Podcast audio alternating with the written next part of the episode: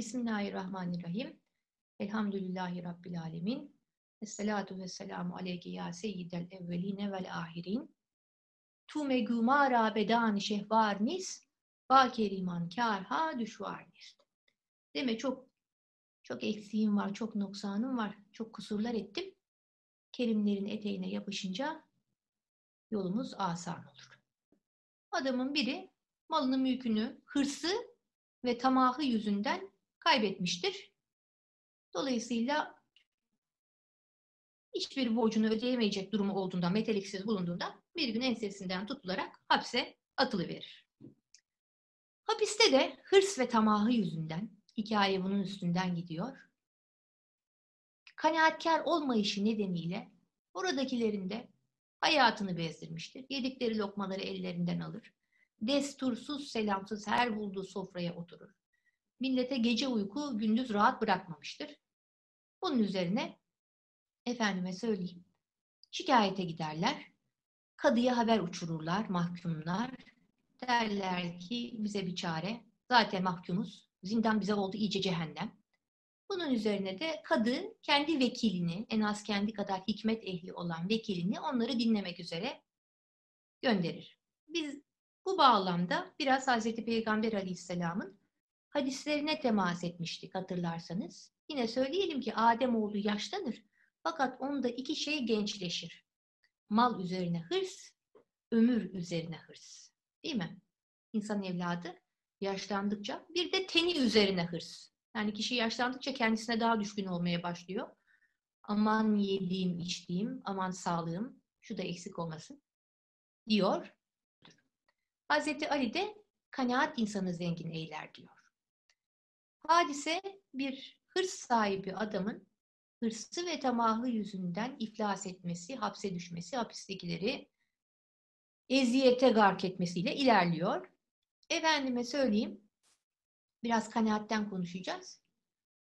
Biraz ama hikayeyi anlatmak istiyorum. Sonra bu adamcağızı vekil dinlemeye başlıyor mahkumları. Hepsi bir şeyden şikayet etmiş. Onları Mevlana Celaleddin Rumi üşenmeden yine sayıyor. İnsanların elinden ekmeği kapıyor. Yediğimiz lokmayı ağzımızdan alıyor. Efendim destursuz, selamsız her bulduğu yere sofraya konuyor diyerek hepsi dertlerini bir daha anlatıyorlar. Ve Rumi onları bir daha söylüyor.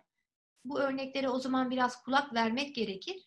Gerçekten de destursuz, selamsız her bulduğumuz sofraya girmemek, değil mi? E, davet edilmeksizin, e, efendime söyleyeyim, e, meclislerde yer kapmamak, bunlar çok önemli şeyler. Çünkü nasibiniz nasıl olsa gelir sizi bulur. Davet olunursunuz. Oradan rızkınız varsa, bir lokmanız varsa mutlaka davet olunursunuz. Onları beklemek, işaret beklemekte her zaman fayda vardır efendim. E, işin edebi böyledir. Peki ama kanaat nedir? Kani olmak nedir? Ona biraz bakalım. Çünkü biliyorsunuz günümüzün temel meselesi bu. Hepimiz e, alışveriş yapıyoruz. Bir şeyler alıyoruz zaten. Dünya bir ticarethane olarak adlandırılıyor. Herkes bir şeyi satıyor ve herkes bir şeye talip oluyor. Birbirinin e, arz-talep ilişkisi içerisinde devam eden bir ilişkiler silsilesi içindeyiz. Ama kanaat ne demek? Bugün hepimiz onu konuşuyoruz. Yani ihtiyacımızı alalım, ihtiyacımızdan fazlasını almayalım diyoruz. Fakat ihtiyaç nedir? İnsan nerede durmalıdır? Artık neresi kani olacağı yerdir? Arzuların sonu yok ki. Nefsimizin sesini dinlersek onun sonu yok. Bakalım Kur'an, sünnet ve sufiler bu hususta neler söylüyor? Allah-u Teala e, erkek veya kadın müminlerden salih amel işleyenleri hoş bir hayata kavuştururuz. Hayatı tayyibe. Çok güzel bir konu. Nahl suresinde geçiyor. Güzel bir hayata kavuştururuz buyurmuştur. Ne kadar güzel bir teminat. Salih amel işleyen, tatlı hayat süreni zaten tatlı bir hayata kavuştururum diyor Allah-u Teala. Birçok tefsir alimi bu ayette geçen hoş, tatlı hayatı, hayatı tayyibeyi kanaat olarak düşünmüşlerdir. Kanaatkar insan tatlı, bir, hoş bir hayat yaşamaktadır. Cabir bin Abdullah, bir hadis ravisi, Resulullah Aleyhisselam'dan da şu hadisi rivayet ediyor.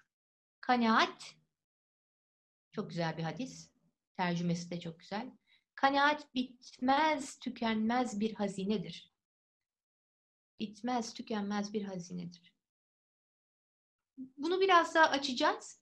İlla az şeye kanaatten bahsedilmiyor burada. Elindekine kanaat. Yani kişi çok zengin de olabilir. Fakat kanaatkar olmayabilir. Çok fakir olabilir. Yine kanaatkar olmayabilir. Dolayısıyla bunu mutlak anlamda düşünmeyelim. Her, her halükarda kişinin halinden memnun olması. Yine Resulullah buyurdu ki vera sahibi ol. Yani biraz çekinen bir insan ol. En çok ibadet eden insan olasın. Çekinen bir insan olursan, temkinli olursan en güzel kulluk senin kulluğun olur. Kanaatkar ol ki nimetinin kıymetini en çok bilen kimse olasın. Kendin için arzu ettiğin şeyi bir başkası için de arzu et ki mümin olasın. Bu ne kadar güzel, ince bir ölçü. Yakınların ile iyi komşuluk yap ki Müslüman olasın. Az gül, çünkü gülmek kalbi öldürür. Çok fazlası. Allah Teala'nın kanaatteki izzet ve ihya kıldığı fukara müstesna, tüm fakirler ölülerdir denilmiştir. Gerçek anlamda yokluğa kavuşanlar tabii ki ölmüş olanlar. Ama burada çok güzel, pek çok konuya değiniyor Hazreti Peygamber. Kanaatkar ol ki nimetin şükrünü vermiş olasın. Biz genelde hep bardağın az tarafını görme tarafındayız. Halbuki elimizdeki nimetlerden biri eksilse Allah muhafaza, değil mi? O zaman neye sahip olduğumuzu idrak edebiliyoruz. Hepimiz öyle ayağımız bir taşa takılıncaya kadar hayatımızın ne kadar güzel olduğunu fark edemiyoruz. Peygamber Aleyhisselam kanaatkarlığı tokgözlülük ve iffet, ölçülü olmak, yani orta karar olma haliyle özdeşleştirir. Resulullah Aleyhisselam asıl zenginlik mal çokluğu değil, gönül zenginliğidir diyor. Gönül zenginliğidir. Ee, ilk zahitlerin de dünya nimetlerinden yüz çevirmek şeklindeki bu tavırları onların zühd konusu içerisinde kanaat anlayışlarında ortaya koymalarına vesile olmuştur. Günlük hayatta da kullanıyoruz. Asıl zenginlik mal çokluğu değil, gönül zenginliğidir. Hocam şimdi yapma diyeceksiniz ama böyle. Çünkü sahip olunan her nimet üstünden kısa bir vakit geçtikten sonra yok hükmünde oluyor. Bu hazlarda e, hazlarda doyumsuzluk, hazlarda tatminsizlik diye psikolojide de konuşuluyor. Yani her defasında kişi elde ettiği şeyi daha az bulmaya başlayabiliyor. Daha çoğuna merak sardığında daha azı artık onu mutlu etmiyor. Allah muhafaza. Gerçekten de özellikle şu dönemin konusu olduğunu düşünüyorum. Bişri hafi kanaat bir melektir. O ancak müminin kalbinde ikamet eder demiştir. Ebu Süleyman Darani ilk dönem sufilerinden veya zühdün ilk merhalesi olduğu gibi kanaat de rızanın ilk merhalesidir. Yani derece derece bunlar birbirini hazırlıyor. Kanaatkar olunca arkasından razı olmak da geliyor. Kanaat alışılan ve ülfet edilen şeylerin bulunmaması halinde huzur içinde olmaktır denilmiştir. Ya bu çok güzel bir ölçü. Kenan Rifâî Hazretleri de buyuruyor ki maddi konularda, maddi hususlarda her şeyin istediğiniz veç ile olmasını beklemeyin. O zaman dünyada rahat ve huzur bulursunuz. Genelde günlük hadiselerde facık şeylerin eksikliğinden büyük meseleler çıkartabiliyoruz. Örneğe göre Kenan Rifâî Hazretleri işte yaz günü konağın bahçesinde e, masayı hazırlayan e, hizmetlilerin telaşını görünce niçin telaş ediyorsunuz? İçeride de yerdik diyor. Onlar tabii onunla da yetinmemişler. Kurulan masanın üstüne lambaların döşenmesi için uğraşıyorlar. Yetmemiş lambaların E, ipi oraya kadar çekememişler. Olsun. Eksiğimiz kusurumuz olsun ki ağzımızın tadı olsun diyor Kenan Rifâî. Bunu böyle zevk edinebilmek lazım. Yani bir şeyimiz eksik kaldığında çok şükür e, Allah Resulü'nün, e, Ehl-i Beyt'in e, hayatını yaşıyoruz. Onların da eksikleri vardı. Evlerinde iki gün üst üste buğday ekmeğiyle karınlarını doyurmamışlardı. Bizim de buyumuz eksik olsun diyerek onların hayatına iştirak ettiğimizi düşünmek bizim için en güzel bir yol olacaktır. Ebu Bekir Merai diyor ki, akıllı kimse dünya işini kanaat ve tehir ile, ahiret işini hırs ve acele ile, din işini ise ilim ve cehd ile idare eder. Burası çok güzel. Dünya işini kanaat ve tehir. Nasıl olsa bitmiyor ya. Bir yerde durdurmak lazım. Ve kanaatkar olmak lazım. Ahiret işinde hırslanmak lazım. Acele etmek lazım. Din işini de bilerek yapmak lazım. Çünkü Kur'an-ı Kerim'de ne buyruluyor? Bilmediğin şeyin ardına da düşme. Çünkü bütün uzuvların bu yaptığın işlerin hesabını verecektir. Bilerek yapmak, biraz okuyup, biraz sorup iş görmek din yolunda en eftal yoldur. Ve Ebu Abdullah bin Hafif diyor ki, kanaat elde bulunmayana istekli olmamak ve elde bulunana ihtiyaç duymamaktır. Bu da çok ince. Elinde olmayana göz dikmemek ve elinde bulunana da ihtiyaç duymamaktır. Yani icabında da birisinin hemen yan bakışıyla onu hemen yanındakine verebilmektir. Yani onlarla kendini tanımlamamaktır. Bu son derece kıymetli bir ölçü. Kişinin kendini malıyla, mülküyle, sahip olduklarıyla, ilmiyle, makamıyla tanımlaması bizim için geçerli bir yol değil. E hocam ne kaldı geriye? Geriye kulluk kaldı. Rıza kaldı, kanaat kaldı. Yani kişi Allah'ın kulu olarak kendini bu dünyada tanımlamalı ve onun arkasında durmaya çalışmalıdır. Çünkü mal mülk anlık mesele. Bir sallantıya bakıyor. E, para pul bir döviz dalgalanmasına bakıyor. Efendime söyleyeyim, sağlık öyle, bilemiyoruz bir andan öbür ana devam edecek mi? Kişi kulluğuyla bu dünyada kendini onunla tanımlamalı. Her yerde o vasfıyla e, efendime söyleyeyim var olmaya çalışmalı. Yokluğunu idrak etmeli esasen. Kulluk demek yokluğunu idrak etmek. Birazdan fakr konusunda da değineceğiz. Kettani de diyor ki, hırsı satarak onun parasıyla kanaat satın alan izzet ve mürüvvetle zafere ulaşır diyor.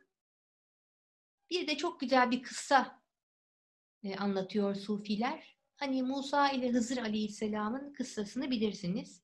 Hazreti Musa Aleyhisselam Hızır ile karşılaşıyor ve aralarında bir öğretmen-öğrenci münasebeti bir süre devam ediyor. Ve bunun üzerine Musa Aleyhisselam diyor ki, sende bir ilim var, ben de ona talibim. Hazreti Hızır diyor ki, sen benimle yapamazsın. Bak ben sana söyleyeyim, ben bir değişik adamım. Kimse benimle pek arkadaşlık edemedi. Olsun diyor Hazreti Musa. Ben sana üçe kadar mühlet vereyim kendime. Üçe kadar itiraz hakkım olsun. Eğer üçü itirazı geçecek olursam yollarımızı ayırırız. Peki diyor Hızır. İlk karşılaştıkları bir gemiymiş, bilirsiniz. Gemide böyle mamur, son derece yeni, pırıl pırıl. Hızır sağa bakıyor, sola bakıyor. Gemiyi hemen uygunca bir yerinden, kenarından deli veriyor. Efendime söyleyeyim. Hazreti Musa diyor ki, ne yaptın? Ne kadar güzel mamur gidiyordu. Sen onun niçin? Hızır diyor ki, arkadaşlık zordur benimle. Musa o zaman diyor ki, tamam, daha başka bir şey söylemiyorum. Sonra bir yavru görüyorlar, bir çocuk. Annesiyle babasıyla oynaşıyor. Aman herkes çok mutlu. Hızır Aleyhisselam yavruyu sağa bakıyor, sola bakıyor. Hakkın rahmetine iletiyor. Çocuk anasının babasının kucağından alınmış. Ne yaptın diyor Hazreti Musa, akıl ehli. Bu çocuk büyüyecekti. Anasının babasının gözünün nuruydu. Sen ne yaptın deyince Hızır diyor ki, işte zordur benimle arkadaşlık. Musa Aleyhisselam tamam, daha bir şey söylemedim diyor. Ve son olarak da böyle ahlakı bozuk, yoldan çıkmış bir şehrin kırık dökük virane duvarlarından birini tamir ediyor. O zaman da işte bu hiç olmadı diyor Hazreti Musa. O zaman da Hızır diyor ki üç oldu itiraz. Gel otur anlatayım işin hakikatini. Sonra yollarımız ayrılsın bakalım diyor.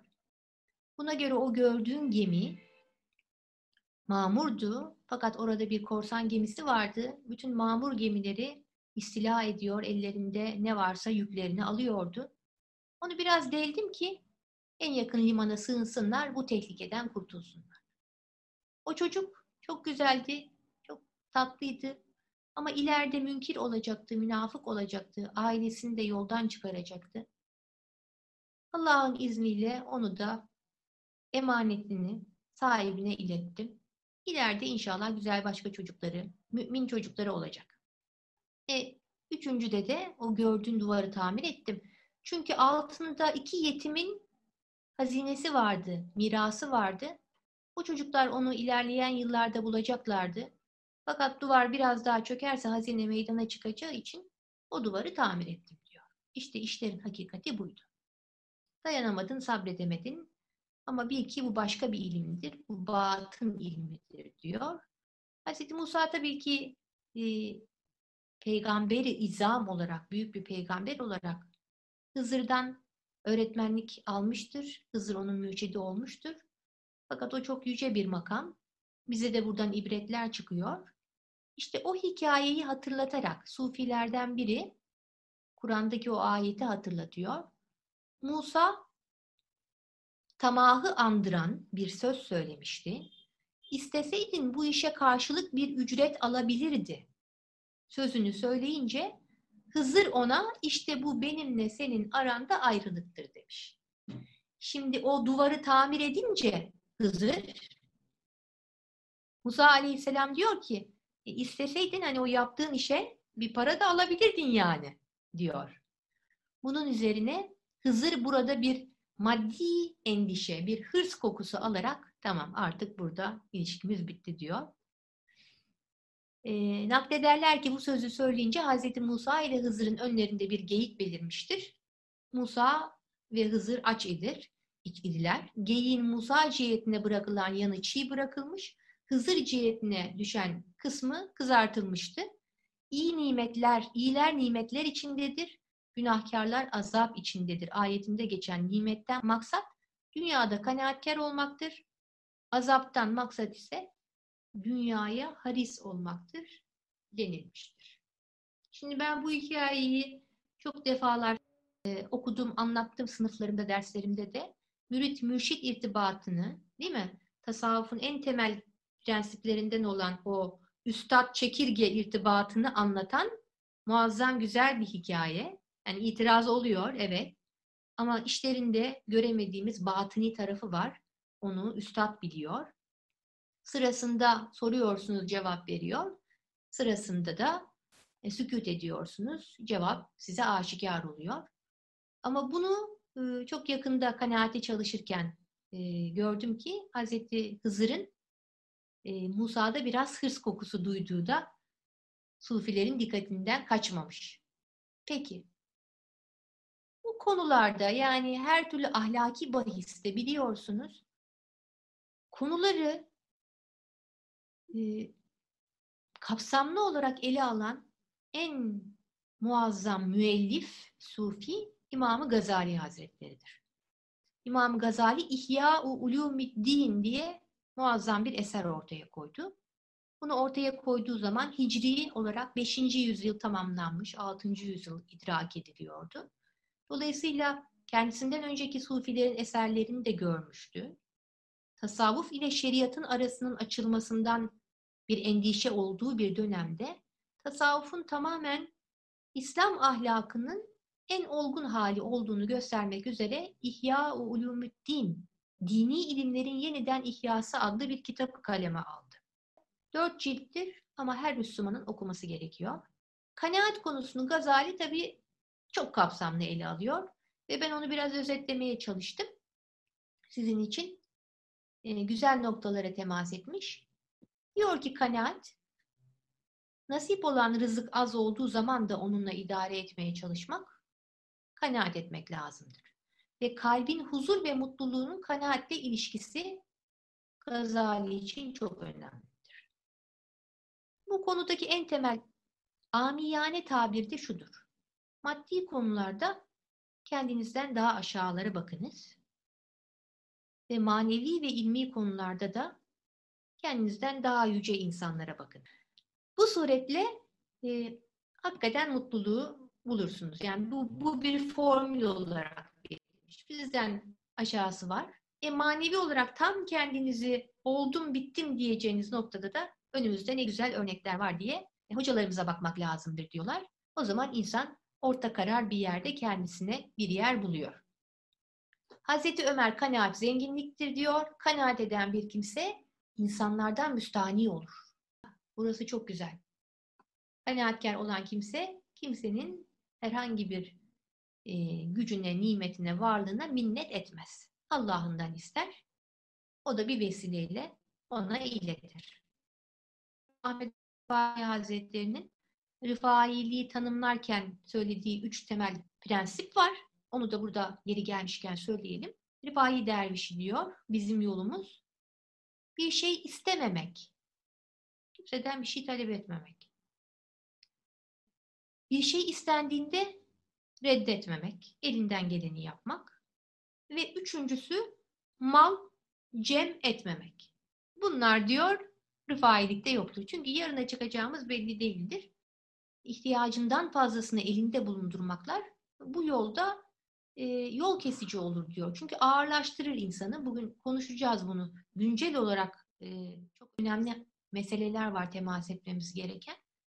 Çünkü hepsi yük. Eşyanın yıkanması lazım. Temiz tutulması lazım. Eşya sizden hizmet bekliyor. Onu koyduğunla kalmıyor ki. Malı biriktirdiğin zaman mal senden hizmet beklemeye başlıyor. Halbuki mal sana bu dünyada hizmet etmek için verilmiş bir şey. Değil mi? Yeni bir ekonomik sisteme ihtiyacımız var arkadaşlar. Bu kadar kanaat, bu kadar fakr vurgusu var iken bizim hali hazırda bambaşka bir hayat yaşadığımız ortadadır. Güzel bir tartışma var. Ben bunu sizinle paylaşmak istiyorum. Gazali diyor ki fakirlik mi zenginlik mi eftaldir sorusu. Akla gelir bu yolda. Şöyle bir açıklık getirelim diyor İmam-ı Gazali. Soru esasen şöyle sorulmalıdır. Dünya ve ahiret saadetine vesile olan zenginlik mi? Yoksa dünya ve ahiret saadetine vesile olan fakirlik mi eftaldir? Her iki dünyada da insanı helake götüren zenginlik ve fakirlik konumuzun dışındadır diyor. Yani sizi iki dünyada saadete götüren bir zenginlik olabilir. Sizi iki dünyada saadete götüren bir fakirlik olabilir. Orta karar bir hayat. Ama eğer her iki dünyanızda elden çıkartan bir zenginlik ve fakirlik ise bu bizim konumuzun dışındadır diyor. Zira biliyorsunuz Peygamber Aleyhisselam da ne buyuruyor? Allah'ım her şeyi unutturan fakirlikten sana sığınırım diyor. Yani yokluğun o derecesi insanda tabii ki dünya ve ahirete karşı bir isteksizlik, bir yaşam sevincinde eksilme meydana getirebilir. Asgarisi malumdur herkesce. Ve Gazali kişiyi kanaatkar olmaya sevk eden başlıca öncülleri sıralamış. Şimdi burası çok önemli. Kendimizi düşünelim. Harcamaları olabildiğince kısarak zorunlu ihtiyaçları karşılamakla yetinmek. Allah'ın her canlının rızkını tekeffül ettiği yönündeki vaadine güvenerek gelecekle ilgili kaygı taşımamak, asıl zenginliğin kanaatkarlıkta olduğuna, hırs ve tamahkarlığın kişiyi zillete düşüreceğine inanmak, zenginliğin bir şeref ölçüsü olmadığını bilmek, fazla malın çeşitli rızk ve gailelerinin olacağını düşünmek. Buradaki ilk cümle bizim bugünkü temel konumuzdur. Yani zorunlu ihtiyaçları karşılamakla yetinmek. Yani bugünün meselesi ney zorunlu? Minimalist yaşam denen şeyi bak sufiler ne kadar güzel zamanında tesis etmişler. Hem de konsept olsun diye değil yani. Şöyle bir minimalist konsept yapalım. Herkes ona uysun. Eşyalar azalsın, yeni şeyler konulsun. Böyle bir şey değil. Bu zaten İslam'ın ruhu olarak verilmiş bir şey. Zinde. Zinde insan istiyor. Allah-u Teala zinde insan istiyor. Hani hadi kızım işim bitti bu dünyada dediğinde bana diyelim dedi. Hadi kızım bitti işin hadi gel dediğinde ben e, ama diyerek en yakınımdaki şeylere yapışacak mıyım? Yoksa tuttuğum kalemi de bırakıp geldim Allah'ım deyip kalkacak mıyım? Mesele bu. Yani nasıl kök salıyoruz dünyaya? Nasıl yapışmış durumdayız? Yani Allah Teala bizi çağırdığında böyle perişan vaziyette mi? Allah muhafaza olacağız.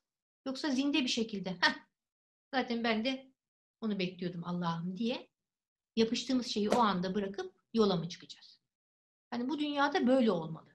Hz. Muhammed Aleyhisselam bir kez sırtını yaslayıp da ömründe bir şey anlatmamış.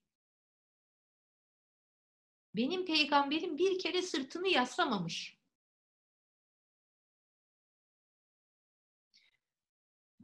Düşünün. Hep hizmete hazır bir şekilde durmuş. Hep hafif böyle kalkmaya meyilli bir şekilde durmuş. O yüzden takkeyi çıkarıp, Kenan Rifâî'nin tabiridir, biraz kendimize bakmamız, acaba dünyaya ne kadar yayıldık, nerelerdeyiz, çağırsalar çabucak toparlanabilecek miyiz ona bir bakmamız lazım. Efendim tekrar bu kanaati olmayan ve dolayısıyla iflas etmiş adamın hikayesine dönebiliriz.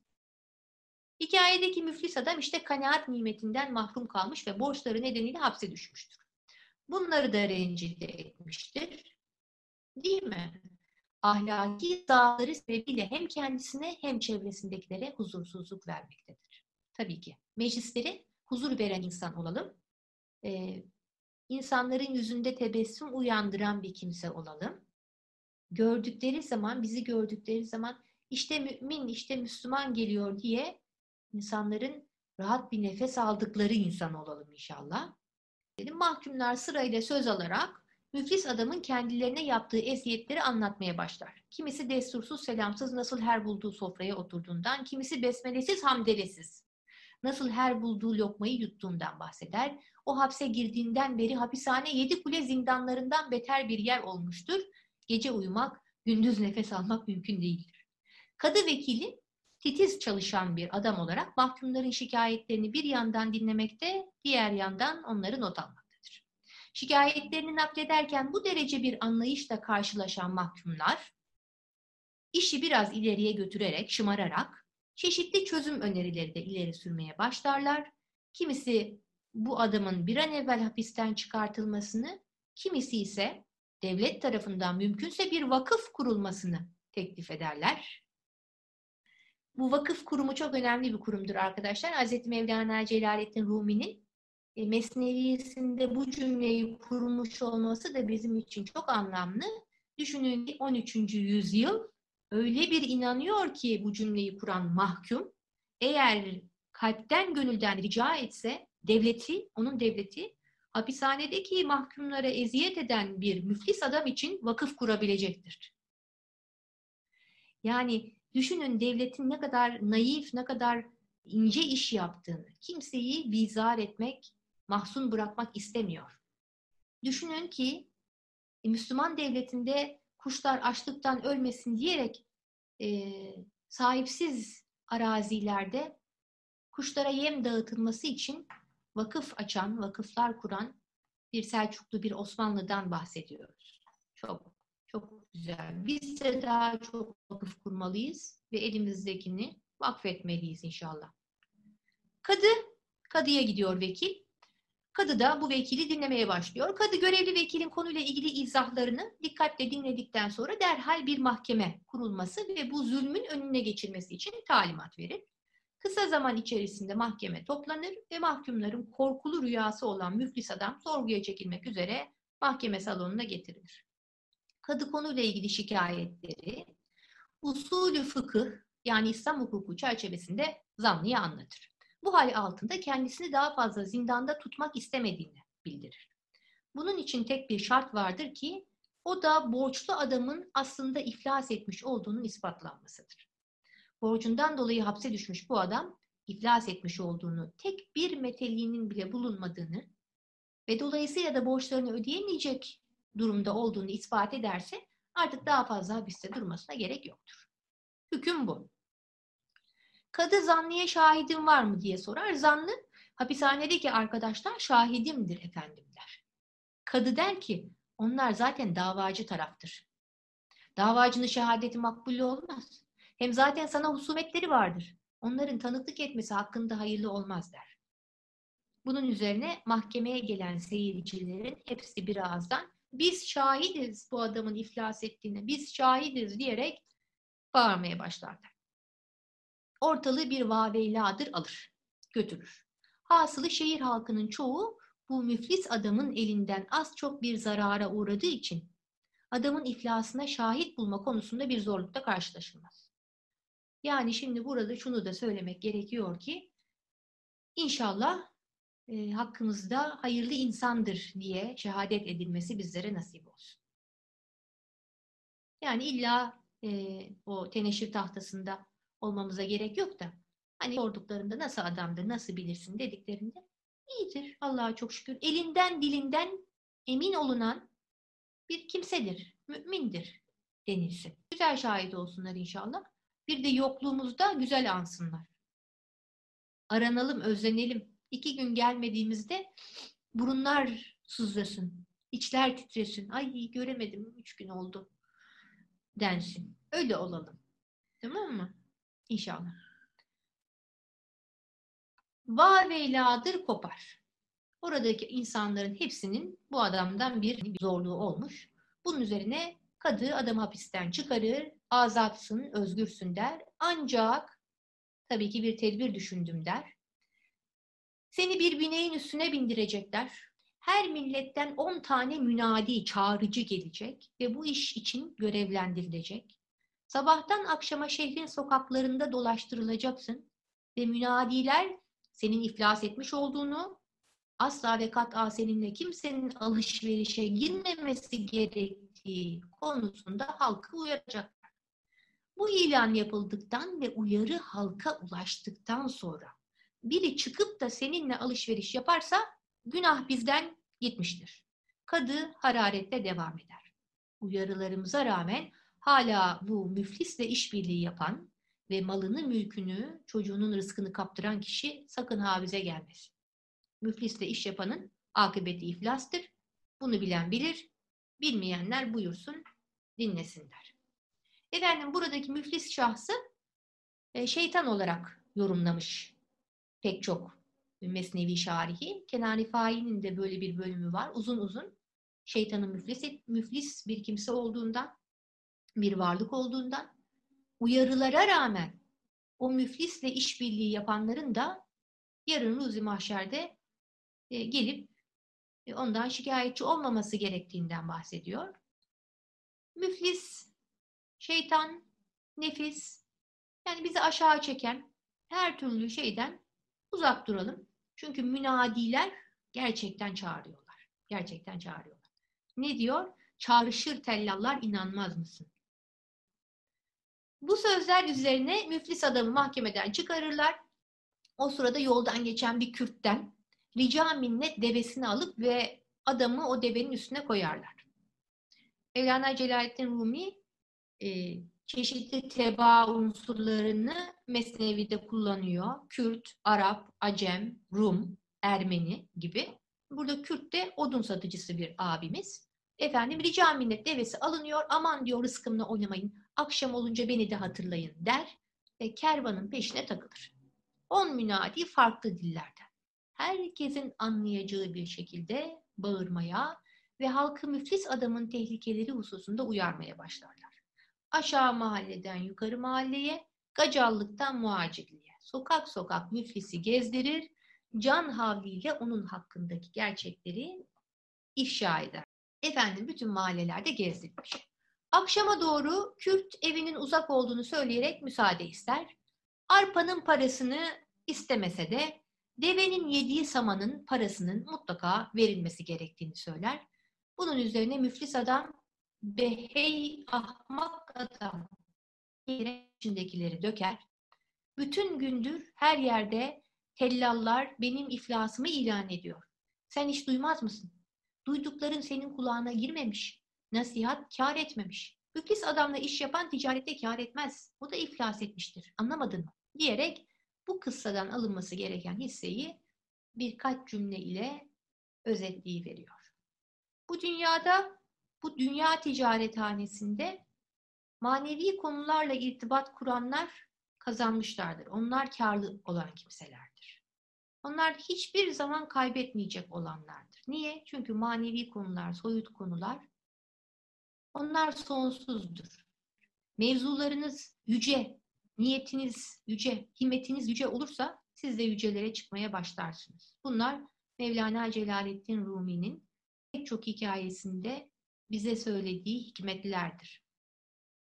Bu hikayede de asıl kazancın manevi konulara yönelmekte olduğu ve maddi konularla uğraşanların her halükarda e, bir nevi kayıp içinde olacağını, vaktini en azından bu dünyadaki kıymetli vaktini heba etmiş olacağını söylüyor. Şimdi Kenan Rifâî çalıştığımız metinde burayı nasıl izah etmiş onunla tamamlayalım. İşte insan tıpkı iflası kanıtlanan bu adam gibi dünya hapishanesinde iflası sabit oluncaya kadar mahpus bir kimse olarak yaşamaya devam eder. İflasınız ispat oluncaya kadar mahpussunuz dünya zindanında. Ancak kişi bu hapishaneyi dünyada kendisine ait hiçbir varlığı olmadığını idrak ettiği vakit iflasını da ispat etmiş ve ilan etmiş demektir. Demek oluyor ki bir, bir kimse elindeki mülk ve varlığın kendisine ait olmadığını ve fakat başta kendi vücudu olmak üzere cümlesinin Cenab-ı Mevla'nın bir ihsanı olduğunu anladığı gün iflasını ispat etmiş olur. Böyle bir kimseyi ise Yüce Allah daha fazla mahpus bırakmaya razı gelmeyerek içinde bulunduğu dünya hapina hapishanesinden onu derhal azat eder. Benim bir şeyim yok. Canım benim değil. Malım benim değil. Evlat benim değil. Koca benim değil. İş benim değil. Benim bir şeyim yok. Ben bir hiçim. Bir yokum. Dediği anda, bunu gerçekten anladığında nefes Allah'tan geldi o. Allah'a dönecek. Ben bu dünyada muvakkat bir vakit bulunan bir gölgeyim. Bunu anladığı anda Allah onu hali hazırda dünyadayken artık özgür kılıyor. Artık da sen daha fazla diyor dünyada bir zindanda değilsin. Sen özgürsün, zindesin. Öyle olmaz mıyız hakikaten de? Çok zinde olmaz mıyız? Eşyaya yapışmayınca özgürlük de başlıyor. Nitekim o kimse Allah'ın kendisini azat etmesinin ardından özgürlüğüne kavuşur. Başka bir deyişle mahpus bir köleyken hür olur. Hürriyet makamına erişenler ise Allah'ın kendisine lütfettiği eman ile sükunete ermiş ve böylelikle kulluğun hakikatine ermiş demektir. Böylelerinin bir daha tabiat zindanına girmeleri caiz değildir. Giremezler diyor. Yani almıyorum diyor seni. Kadın nasıl seni daha almayacağım dedi. Artık sen özgürsün. Özgürsün, bütün dünya senin için bir cennet kesilir bundan sonra diyor. Caiz değildir, almıyoruz diyor. Onlar sonsuza dek mahkumiyetten azat edilmişlerdir. Öte yandan müflis bu dünyada şeytanın hilesine kapılarak iman ve amel servetini kaybetmiş kimseye denir.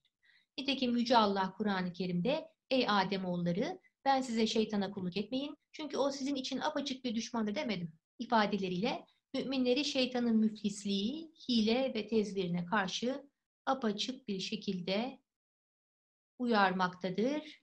Öyleyse insan ilahi kelamın bu uyarısını dikkate alarak şeytanın mekrinden ve onunla alışverişten uzak durmalı. Bu tehlikeden Allah'ın rahmetine sığınmalıdır diyoruz. Cemal Nur hocamın dediği bir sözle tamamlamak istiyorum. Tasavvuf diyor, her şeyden memnun olma sanatıdır. Her şeyden memnun olma ilmidir. Evet, hakikaten de biz hayatımızı öyle dizayn edelim ki Allah'ımız bizden memnun olsun, biz ondan memnun olalım, kulluğumuzun gereğini yerine getirelim inşallah.